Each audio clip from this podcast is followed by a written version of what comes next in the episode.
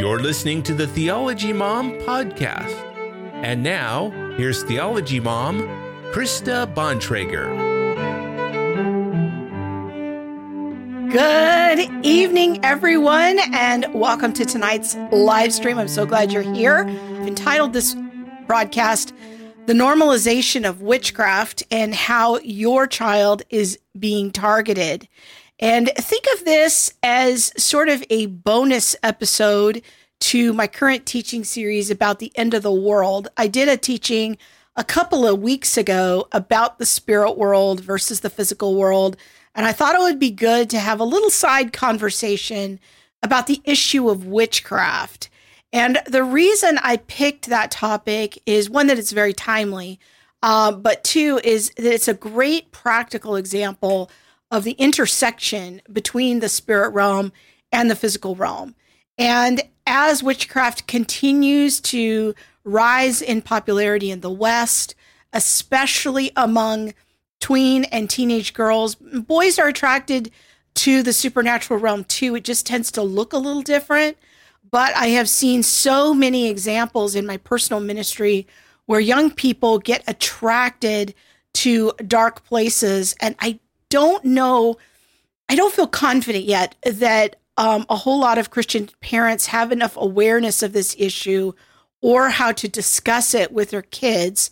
So I thought I'd try to offer a few thoughts, offer some some coaching on this issue. All right, let's begin with uh, maybe a little brief overview of what we accomplished last time in our discussion about uh, the invisible world versus the visible world, or what we sometimes call the spirit realm versus the physical realm.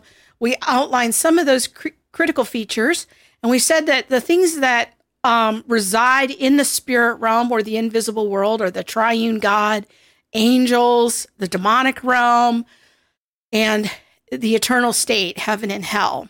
And in the physical realm, we have things that I like to call planets, plants, poodles, and people. We, uh, toward the end of the teaching, we mentioned some of the ways that the spirit realm sometimes intersects or enters into the physical realm. Things such as angelic appearances that we read about in the Bible, supernatural dreams, visions, even the incarnation of Jesus, which is what we just celebrated just a few days ago for Christmas. Another great example, and this pertains to our teaching tonight, um, that if you are a, a true born again Christian, then the Holy Spirit lives inside of you. It says in 1 Corinthians chapter 6, do you not know that your bodies are temples of the Holy Spirit who is in you, whom you have received from God? You are not your own, you were bought with a price. Therefore, honor God with your bodies. So even our body, um, our soul is a habitation for the Holy Spirit. We are living, breathing examples of the invisible world inhabiting the visible world. Now, if you are not a Christian, then the Bible says that the demonic realm can actually influence or control your mind. It can distort your thinking.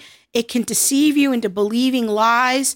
And sometimes demons even come to inhabit your body. It says, for example, in Ephesians chapter 2, in the first couple of verses, as for you, you were dead in your transgressions and sins. It's describing the world of the non Christian, the person who is far from Jesus, in which you used to live when you followed the ways of this world and the ruler of the kingdom of the air. That's a, a way of referring to the devil, to Satan, the spirit who is now at work in those who are disobedient. So, in this way, the spirit realm also invades the physical realm. In the life of the non Christian, the, the, the demonic realm can impact us, it can con- sometimes even control us. So, when we're talking about witchcraft, we are talking in broad terms about people who reside in the physical world who are trying to access the power of the spirit realm, often for the purpose of controlling the physical realm.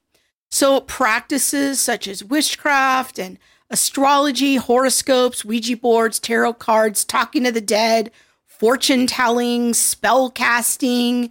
These are all attempts by humans to access the power of the spirit realm, to, to create that intersection between the physical realm and the spirit realm, but to do it apart from the power of the Holy Spirit and to do it for that person's own purposes in order to control people and situations in the physical realm.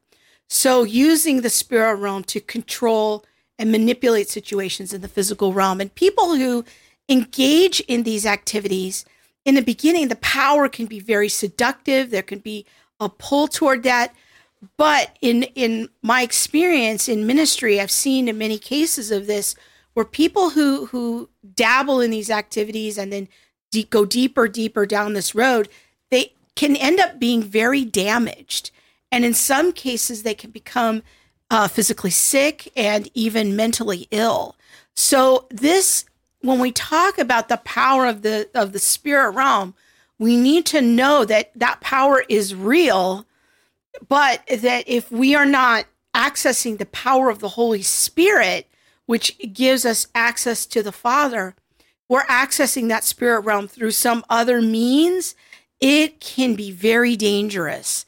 And this is why it is vital to educate our Christian children about these issues because practices related to witchcraft are becoming more and more mainstream in the West. So, what kind of prompted me to put this teaching together was last week I was on Facebook and my internet friend, uh, Marcia Montenegro, who is a former um, astrologer, I think she was like captain of the astrology association at one time. She was really deep into the new age, and she's now a Christian missionary. She does wonderful work, um, chronicling and and talking and teaching us about the new age. Well, she made a post that Disney was selling tarot cards with Disney characters on them. And now I know Marcia to be a meticulous researcher, but my first reaction was no way. so naturally, I had to do a quick search. And looky here, look what came up uh, right on Amazon. So uh, I was like, wow, look at all of these. So scroll down a little bit, Bob, because there's a few of them here. Of the Disney villains, Nightmare um, for Christmas, Alice in Wonderland. So there's there's several of these variations from Disney of tarot cards. It's very interesting, and you eh, can um, you know look at some of your favorite characters, but they're for kids. I was like, whoa, I had no idea that that Disney was was on this train. And so for those of you who aren't aware, using tarot cards is basically a way of inviting demons to, to communicate with you, to hang out with you. Uh, tarot cards offer a place where the user invites demons from the spirit realm to cross into the physical realm. And this is something that Christians should have nothing to do with. It's, it's a way of fortune telling. And in the Christian worldview, we entrust our future to God. And we don't peer into those things in the future other than the things that God has revealed to us through scriptures. But um in in the in the witchcraft realm in the world of the demonic, people try to access information about their future using these tarot cards. So let's just be clear right now. There's no such thing as redeeming tarot cards. Okay, we're not going to Jesusify them uh, and and create Jesus tarot cards. That's that's not what we we're going to be up to. That's a tool of of witchcraft. It's involving peering into the future. But another trend that I have noticed that is gro- continuing to grow in popularity, especially among tween and teen girls, is spell casting. And I saw this yesterday on the Walmart website, and I know it was in some Christmas mailers of basically a toy mimicking of witchcraft. I don't know what to call this thing. It's teaching, it's geared toward children to teach them the basics of witchcraft, the basic steps. I don't even know how to respond to this, but it wants 54 of your hard earned dollars. Now, uh, it, it, this is something that it, I think what strikes me about this toy is that it takes something real, which is witchcraft and trying to access the spirit realm, and turns it into a kid's toy. But again, the power behind the witchcraft is very real. Um, another example that I've seen recently of spell casting among teenagers is using emojis for spell casting. Just you can just Google it. There's a, several articles on the internet about this.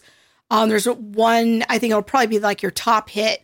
That is an article on the Vice.com website, which is a news. I'm using the word news loosely.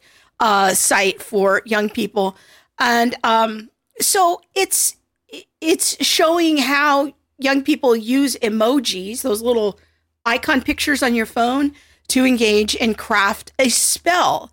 And so when I'm talking about spell casting, I, I might want to define my terms there for a minute. Um, it's basically the practice of trying to access or control the spirit realm by calling on demons to assist you in some way. Now, this could be fairly innocuous or seem fairly innocuous, like asking them to help you find your car keys. or they could be more insidious to maybe harass someone that you don't like um, by making them sick or bringing calamity on them. I guess, you know, if you have a bad breakup with your boyfriend and you're an angry teenage girl, you might craft a spell to invite demons to harass him. That's what spell casting is. Uh, just one more quick example that I thought was really interesting. My my husband's cousin sent me this today. It's an ad she received this morning from Barnes and Noble, and it uh, popped in her inbox. This enemies to lovers LGBTQIA plus witchy romance is sure to stun.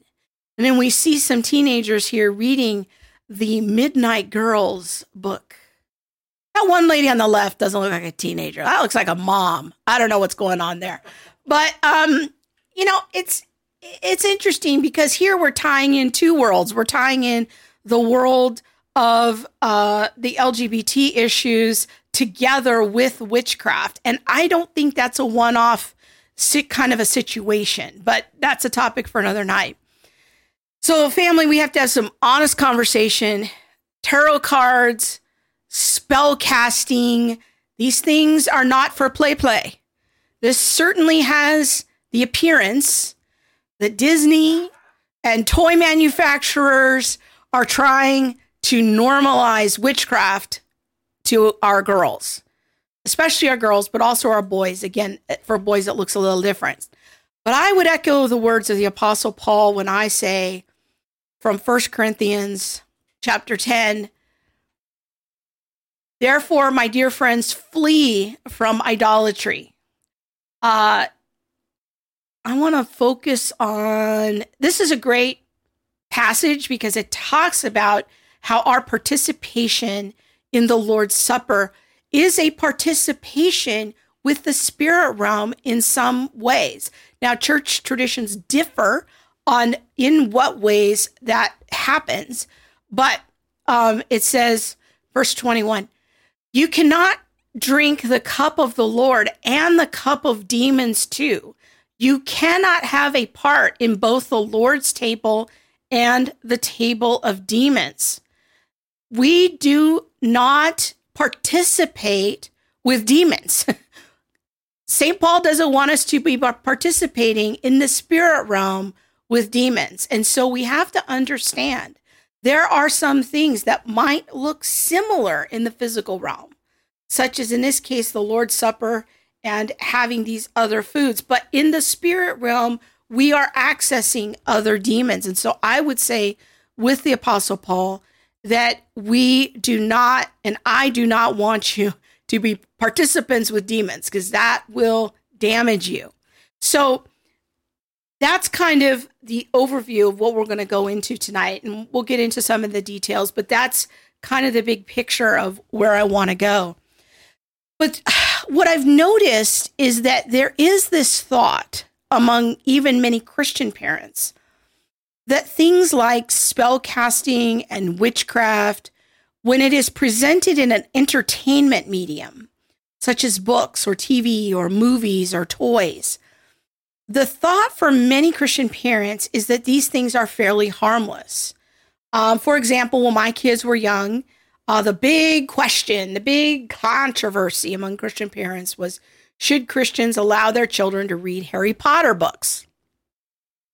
Because it included spell casting as a major plot point.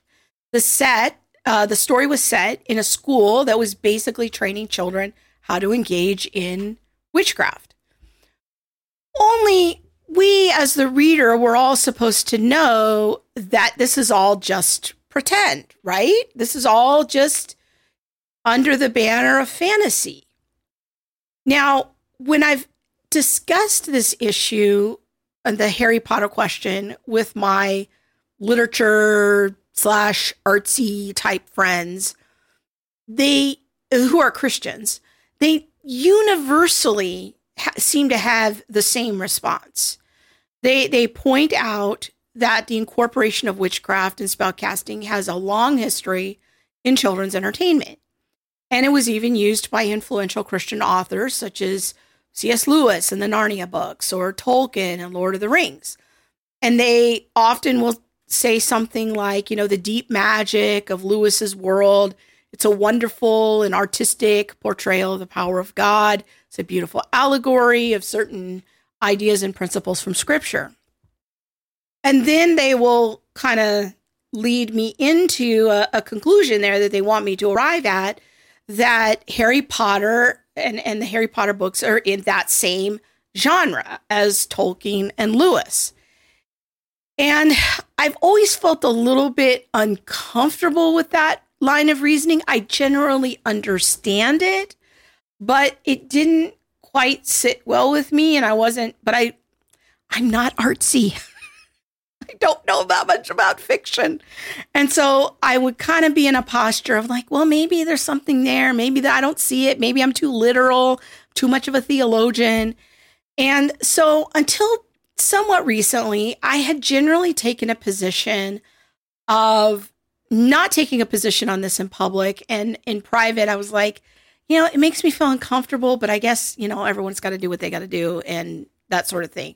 Because if I'm being totally candid, I really thought that a lot of Christians who got uptight about their children reading Harry Potter books kind of needed to calm down. in fact, we let our older daughter read the Harry Potter books when she was uh, younger.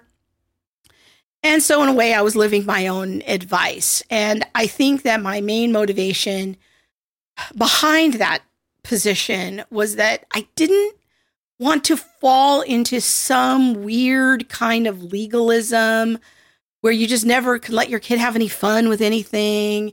You're stifling your kid's imagination.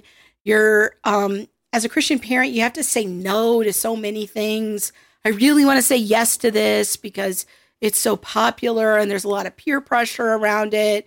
And, you know, kind of for me, I didn't want to be that parent who was the uptight parent. So these are all of my inner world and thinking of on this issue at that time. But a few years ago, I did start to change my mind. And some of you might be startled to know, yeah, I do that sometimes. I change my mind about things. Um, I've changed my mind about many things in my life.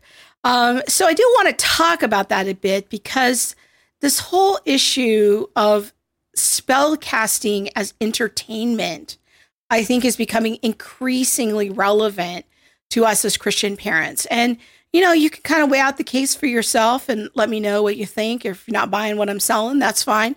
Um, because I think that most informed Christians would n- know that they don't want to allow items in their home like Ouija boards or tarot cards, um, books on witchcraft, and that sort of thing. Those are fairly obvious items that even most mildly informed Christian parents know they should stay away from.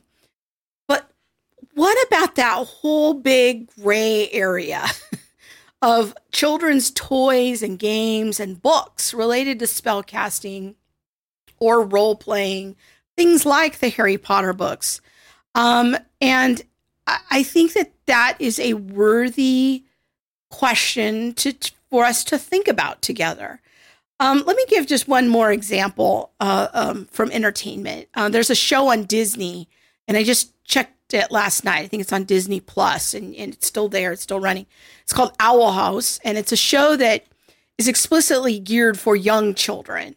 And um, it's a story about a girl who finds a portal to a magical world. And, you know, that premise doesn't sound too crazy. You might say it's even sounds sort of like Lion Witch in the Wardrobe. That's what the wardrobe was. It was a portal to another world.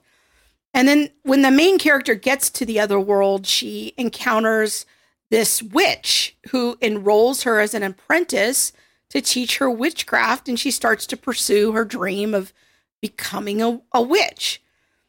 Now, my question is, is at what point do we start entering into a territory that the Christian can't simply label this as merely fantasy or fun? I mean, I think that at some point we have to start asking the question eh, or at least noticing like we are far beyond the deep magic of Narnia.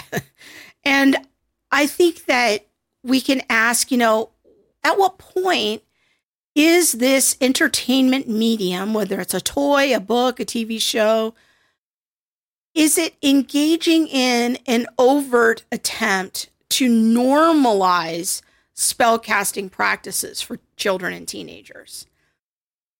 Yes, I I I hear some of the object- objections that you know there are some Christians who have a tendency to overreact about these issues and become too legalistic. But I I almost think there's a bigger danger among Christian parents of underreacting. And that that underreacting is a bigger problem because Christians in the West tend to minimize the reality of the spirit world.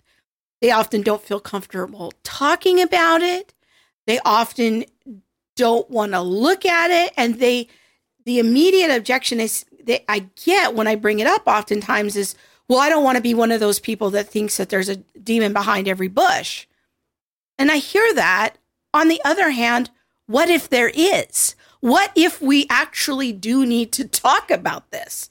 What if the culture is actually trying to orient our children toward these the darker realm, the invisible realm. And it witchcraft, I don't think you can deny that witchcraft is becoming more and more mainstream. And so I think that Christian parents need to start thinking about these matters in a deeper, more sophisticated way because witchcraft is real, the demonic realm is real, and real witchcraft is dangerous. It might make you sick, it might make you really sick. So here's here's kind of my bottom line for for this first part of the teaching is that toys and books that use spell casting take something that's real and turn it into play. And I think that by allowing children to engage in the activities of witchcraft as pretend play, at least has the potential to lower a child's sensitivity to witchcraft and its practices. And in some cases, this will become an on ramp for some children to develop curiosity and to explore darker things.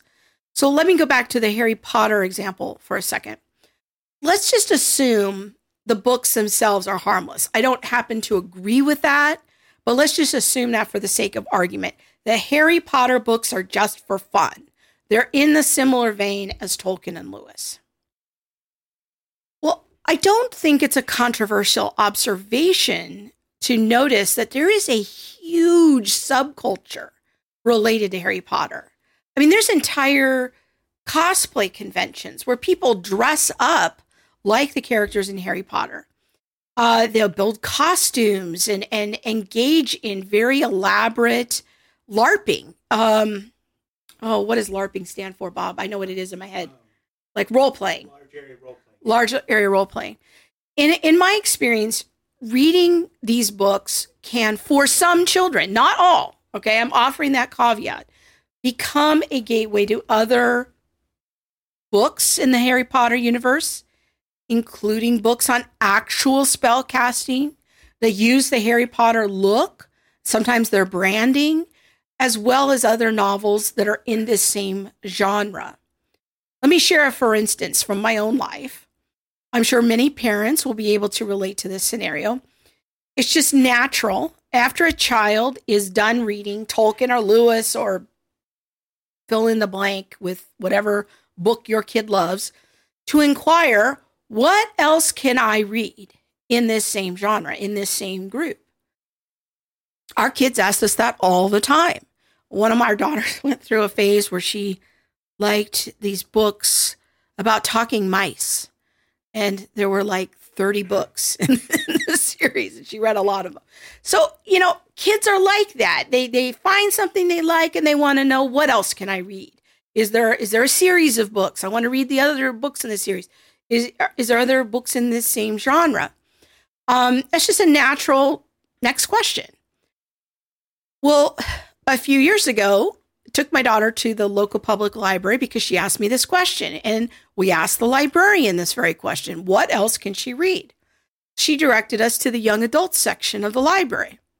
I was absolutely astonished, mildly horrified to see that basically this section of the library is filled with books on witchcraft. Once a child gets introduced to the world of Harry Potter. Let's assume it's innocent. Let's assume it is utterly innocent. Harry Potter is utterly innocent. It is not hard to conceive how the child could easily migrate into other books with darker themes simply by exploring other books in that genre or by exploring the larger Harry Potter universe and its related books. Now, both of our girls loved fiction, especially fantasy, science fiction. They were not one bit interested in my recommendations about historical biographies. uh, my younger daughter told me again just the other day that she found historical books boring. So it, this was a little bit of a challenging season for my husband and I as we had to try to have conversations, pre vet books, say no a lot. It was hard. It was hard on our daughter, it was hard on us. But the last thing we wanted to do was let our daughters fall in love with a new book or a series. And then we find out, like, oh my gosh, this is promoting LGBT issues or it's promoting witchcraft because both of our children have amazing imaginations. They're highly creative. And another thing I noticed is from a very young age, how frequently they would read a book or watch a TV show or watch a movie and those ideas and characters and words became incorporated into their speech and their pretend play. Um, the images and terms that they learned from those pieces of entertainment became the foundation for what they defined as fun. It became the root of their imaginations. It became the inspiration for what they would draw, the kind of crafts that they would create, the pretend play that they would engage in. It would capture their emotions. It made them excited to see the next movie or read the next book or get the next video game. And all of these responses are very, very normal. I think that, and I'm going to talk a little bit in the second part of this teaching about imagination and some of my thoughts about that. I think these are very normal responses. I don't think we should tell a child not to engage in imagination or pretend play or anything like that. But it it did lead me to a question that I felt unresolved about, and, and a question that I don't see many Christian artists and literature types addressing, and that is what happens when a child uses things that involve elements of witchcraft and the occult as the foundation for creative play. What impact could that have to capture their imagination, to maybe want to engage in mimicking that, does that have any impact in desensitizing them to these practices? For some children, again, I'm not saying all children, but some children, I think that could start out what could start out as innocent exposure through a book like Harry Potter could for some strike up curiosity, enough curiosity to investigate those themes and the power behind them even more. and the Harry Potter books or the kids' witch kit are essentially, t- again, taking these actual basic steps of witchcraft that real witches perform and turning them into pretend play and then f- flying them under the banner of fantasy. So this is this is kind of the first part of my concern, the first part of my thought experiment, if you will, to to put that out there and to to just to see, you know, ask help Christian parents ask the question, are we engaging in practices of desensitizing our kids? So in this next part of the teaching, I want to outline a little bit more of my thinking about the imagination because what I don't want is for it to come across. I think that the imagination is somehow demonic or, you know, connected to witchcraft or something like that. And so I want to outline some thoughts that I have about the imagination. Uh, these are my opinions. uh, it's a theory. Now, my friend, family and friends who are close to me, they'll tell you I have a hundred theories about how things work. A, a, theory is not a fact. It's it's not uh, uh, the Bible. It's simply a way I've come to think about things based on my personal Bible study, my ministry experience, and uh, my observations. So you can think about my theory, you can try it on, you can completely reject it, whatever, it's totally fine. But um, I wanted to offer some thoughts and my theory about the imagination. And I'm going to define the imagination as the ability to form a mental image of something that is not present in the physical world. Um, and this would include the ability to create art or see a new solution to a problem. Like, I am not creative at all. I'm not artistic. I could not draw a picture that would look like much of anything. My family, if we would ever play Pictionary, they laugh at my drawings. Um, I am not artistic. I have two incredibly artistic children and an artistic husband. I am the person who's like in the world of you know, just very straightforward, logical thinking. And so, but I still think I have an imagination because I can see solutions to problems. I think in pictures. And until I can see that picture, and, and my coworkers who've worked with me for a while can tell you this, I'll be sitting in a meeting and I, I sit back in my chair and I kind of look up at the ceiling. Something about that helps my brain rest. And then I am able to start seeing a solution. To me, that's a form of the imagination. And so I think that this is what I mean is that it's the this ability to see something, to see a mental image that's not necessarily in, in the physical world, but you see it in your mind first, and then maybe you might create it or you might implement it or you might develop a process to make it to come into being. I think the imagination is a distinctive feature of what it, of of part of being a human person. It's something that God created in humans because we alone have been created in his image. It says in Genesis chapter 1 in verses 26 and 27 that we are created in God's image, that we are created to rule and reign over the creation and that we have been created in God's image to do that. Now, historically speaking, many Christian thinkers have conceived that part of being created in God's image includes the ability to create things, to create art, to create music and paintings, um, great works of literature. Or in my case, I think I am a very creative person when it comes to solving problems. Some people have creativity that shows up in a lot of different ways. Um, so all of this, I think, is the imagination is the word that we've assigned to one of the tools of how we engage in this creative enterprise.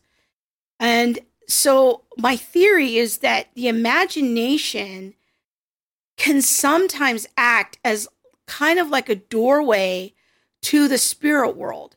Um, where we were discussing in the previous podcast, you know, there's, there is a physical world and a spirit world, And sometimes these two realms intersect at times. I think the imagination, or what we call the imagination, might be at times one of those places. It might be a place where the spirit world can come in and influence or impact our imagination. And this is why I think Christians need to be careful of what we allow to capture our imaginations. And we need to teach our children to be careful about what they allow to capture their imaginations. So let me see if I can explain this a little bit more. Sorry, my nose is running. It's winter. So, for some people, especially for those that God has made super creative, their imagination is kind of like just their their all the time thoughts. They're always daydreaming, thinking. My kids are always sketching and painting and writing stories and these are the things that ruminate in their minds. It's part of their daydreams and their daytime thoughts and, and things that they think about. And these things, um, our imagination can also at times capture our emotions or even shape our passions, the, the things that we're truly passionate about, that we want to bring into existence as we're engaging in this creative process which leads me to a question, and that is what happens when a child's imagination becomes shaped by and acts out with play, pretend play, based on the worldviews of dark forces or other religions like Buddhism or the occult or animism. And animism is a worldview where um, you you worship creation. Um, there's spirits in the creation. Um, what happens when the things of God are not capturing a child's imagination or their passions? Are they being set up to believe that things outside of the Bible are way more fun, way more interesting, and have way more way more power a- attached to them than what we learn about in the Bible. Um, I have a theory that part of the reason that our kids are becoming kind of enculturated in this idea that the Bible is just boring is because they get so saturated from the culture with things that stimulate their imaginations that seem far more fun and interesting and powerful than what they see in the Bible. And as a parent, I've reflected for a few years now on this question of, of what is my responsibility as a Christian parent in what I am allowing to capture my child's imaginations and their emotions and their heart. And do am I doing anything to orient those visions of and their imagination toward the things of scripture? Or do things like Harry Potter and Star Wars just seem like a lot more fun? How am I training them to interact with their imagination through pretend play, through cosplay, through all of these things. And how can I help them submit their imagination to the rule and reign of Christ? These are not questions I have all the answers to, but I think that they're questions that we need to be asking more frequently. I, I, I think that we need to, as Christians, be, do more than simply teach children to be careful about not using Ouija boards and tarot cards. To me, that's like the bare minimum of what we should be doing. We should do at least that. But I think that Christian parents need to also teach their children to develop deep discernment about what they consume when it comes to fantasy, especially if they're the highly creative types. I think we need to disciple them to make Jesus the ruler of their imagination, to submit their imaginations to God, not just their behaviors. So here's the bottom line everything we do, everything we, we do, everything we fill our minds with, we, we fill our imaginations with in our free time, whether it's a game or a book or a toy or a movie or whatever it trains us to condition our mind to think a certain way. It trains our imagination on some level. And in some cases, it fills our minds with meditations about the spirit world. How do we help our children choose to take every thought captive to Christ? How can we teach them to meditate on scripture and to um, stimulate their imaginations, even and take their imaginations to be captured by Christ. And I, I guess this is this is where I'm at in my journey on this is to encourage Christian parents that you know when we see in scripture there's many many dreams and visions recorded in the bible. There's things in the bible throughout the bible that show us that god is highly creative.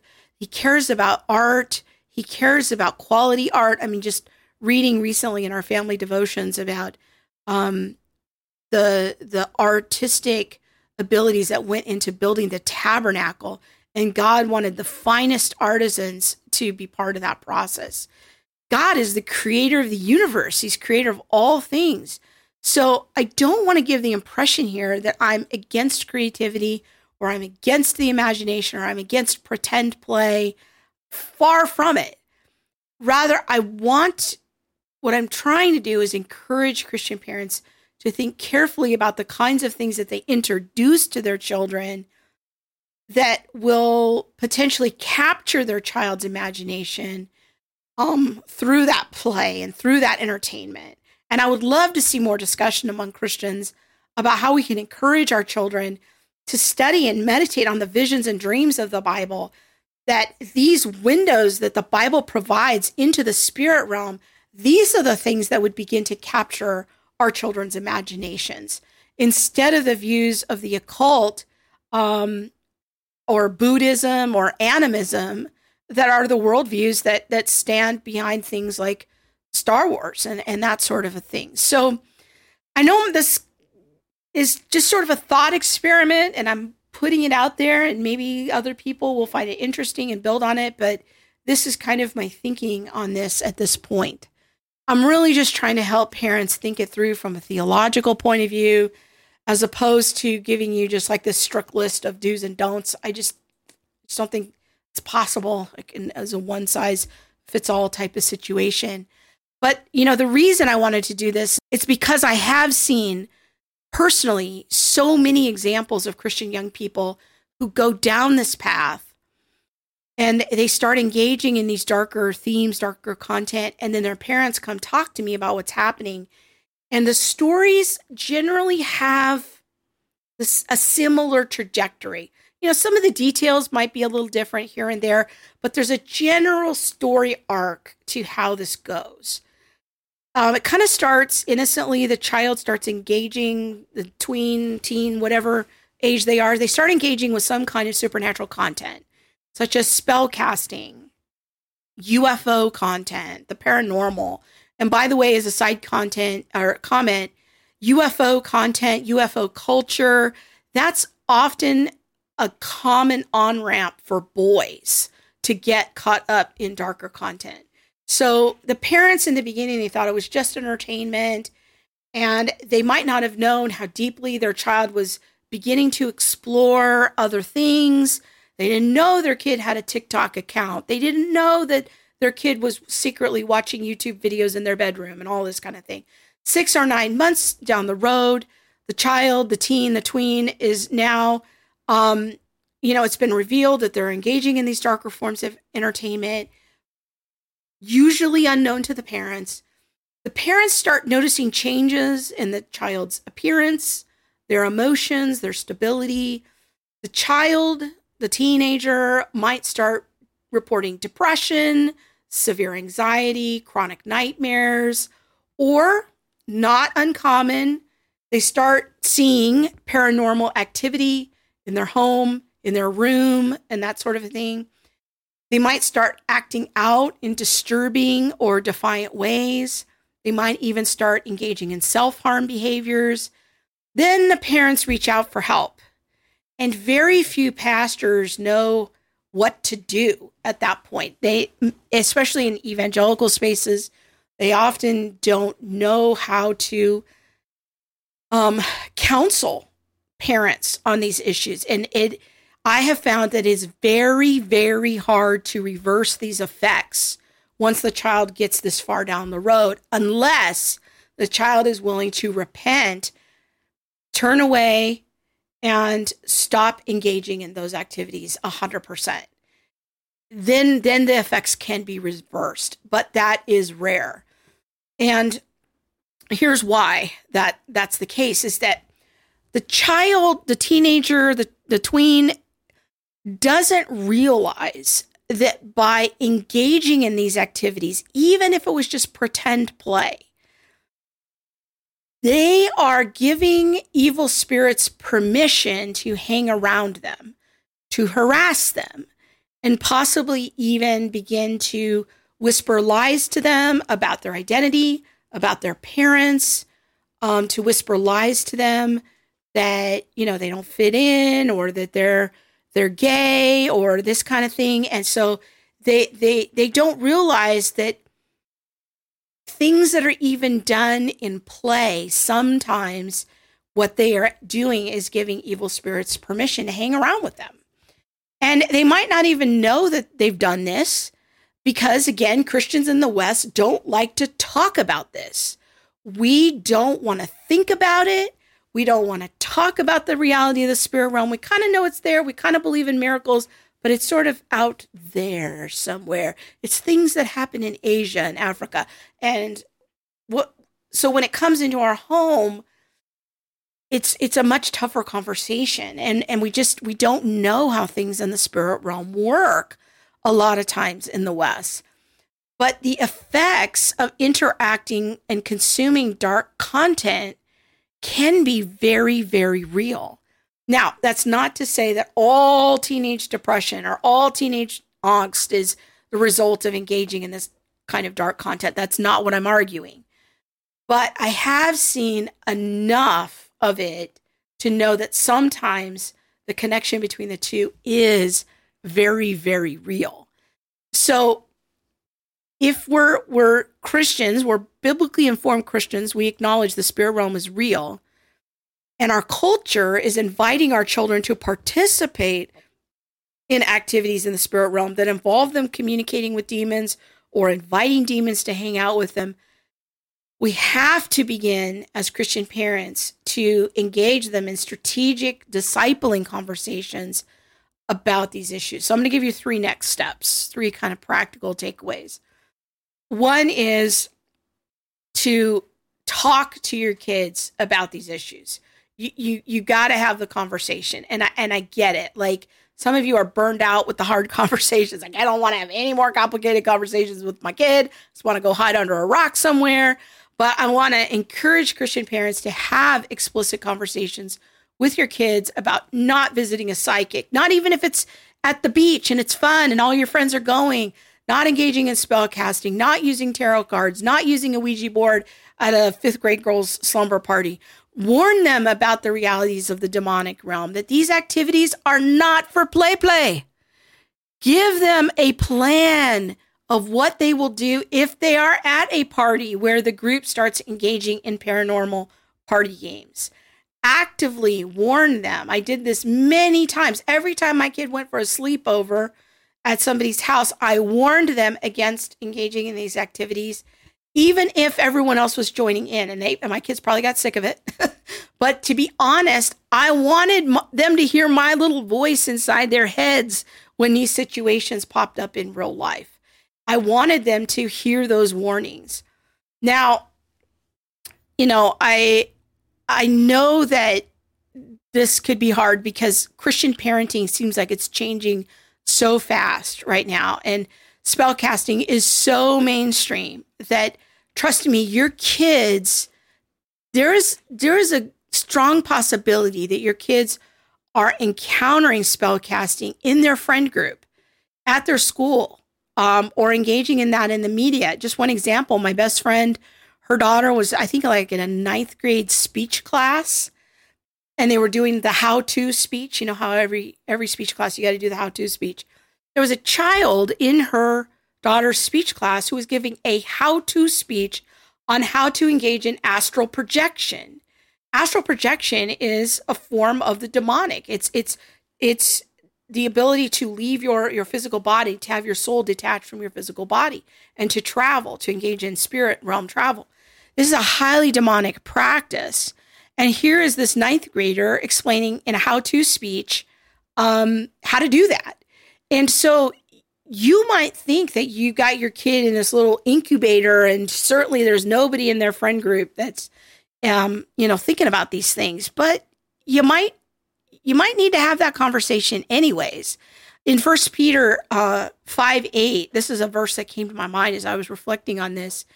It's to really teach our children that the enemy is an he's the devil prowls around like a roaring lion looking for someone to devour. You know, that is what the enemy is up to for our kids. He's looking for our kids and kids are so vulnerable. They don't they don't even know what's happening. So we have to teach our kids to be alert, sober-minded. The enemy is looking for someone to devour and we have to have that intentional discussion with them in an age appropriate way, but to let them know, like, hey, Jesus has plans and purposes for your life. But there's also the reality the enemy also has plans for your life the plan of destruction, a plan of getting you away from God, a plan of getting you away from the loving care of your parents. And these are the kind of conversations that we had to have with our ki- with our kids um, multiple times just to let them know, like, hey, we're here, we're the safe people. And if this thing happens in a party, you can call us anytime. We will come get you, we will come pick you up. Because these on ramps to the demonic realm can really begin to, to poison our soul, poison our kids' soul. So we want to help them be alert and be sober minded about it. Number two is ask the Lord whether you need to remove any items from your home or stop allowing your children to engage with certain content. So now you're just looking around, kind of taking an inventory on what have we done so far? You know, am I inadvertently normalizing witchcraft in our home, normalizing the occult by allowing my children to engage with it under the banner of entertainment? Ask for the Lord to help reveal this to you. It says in James chapter 1 that the Lord will give you wisdom when you ask. Ask Him for help on this step. And sometimes we walk that difficult line because there's there's there's great works of fiction where magic is used as a storytelling convention, but it it's used to illustrate principles that are consistent with our worldview. But we can't always assume that's the case. So we need to think about all right, what toys, games, shows, movies, are my kids in consuming? Am I, what books are they reading in the local public library? Do I know what they're reading? And so we have to be discerning. We have to teach our kids how to be discerning about these things. Um, we also have to be willing to think about, and this is a little bit, a little bit tricky, but we also have to think about and ask the Lord for help to reveal in case we have engaged in witchcraft practices inadvertently in the home. Um, I'm seeing more and more posts on social media by Christian women talking about burning sage in their home as a way of cleansing the energy from their, their house. Friends, that's witchcraft, okay? That's just basic witchcraft 101. Um, so if you have a new house or a new apartment, you, I get it, you don't know what's happened there. Just pray in your home. Ask the Holy Spirit for help to cleanse the home of any remaining evil forces that might be lingering there.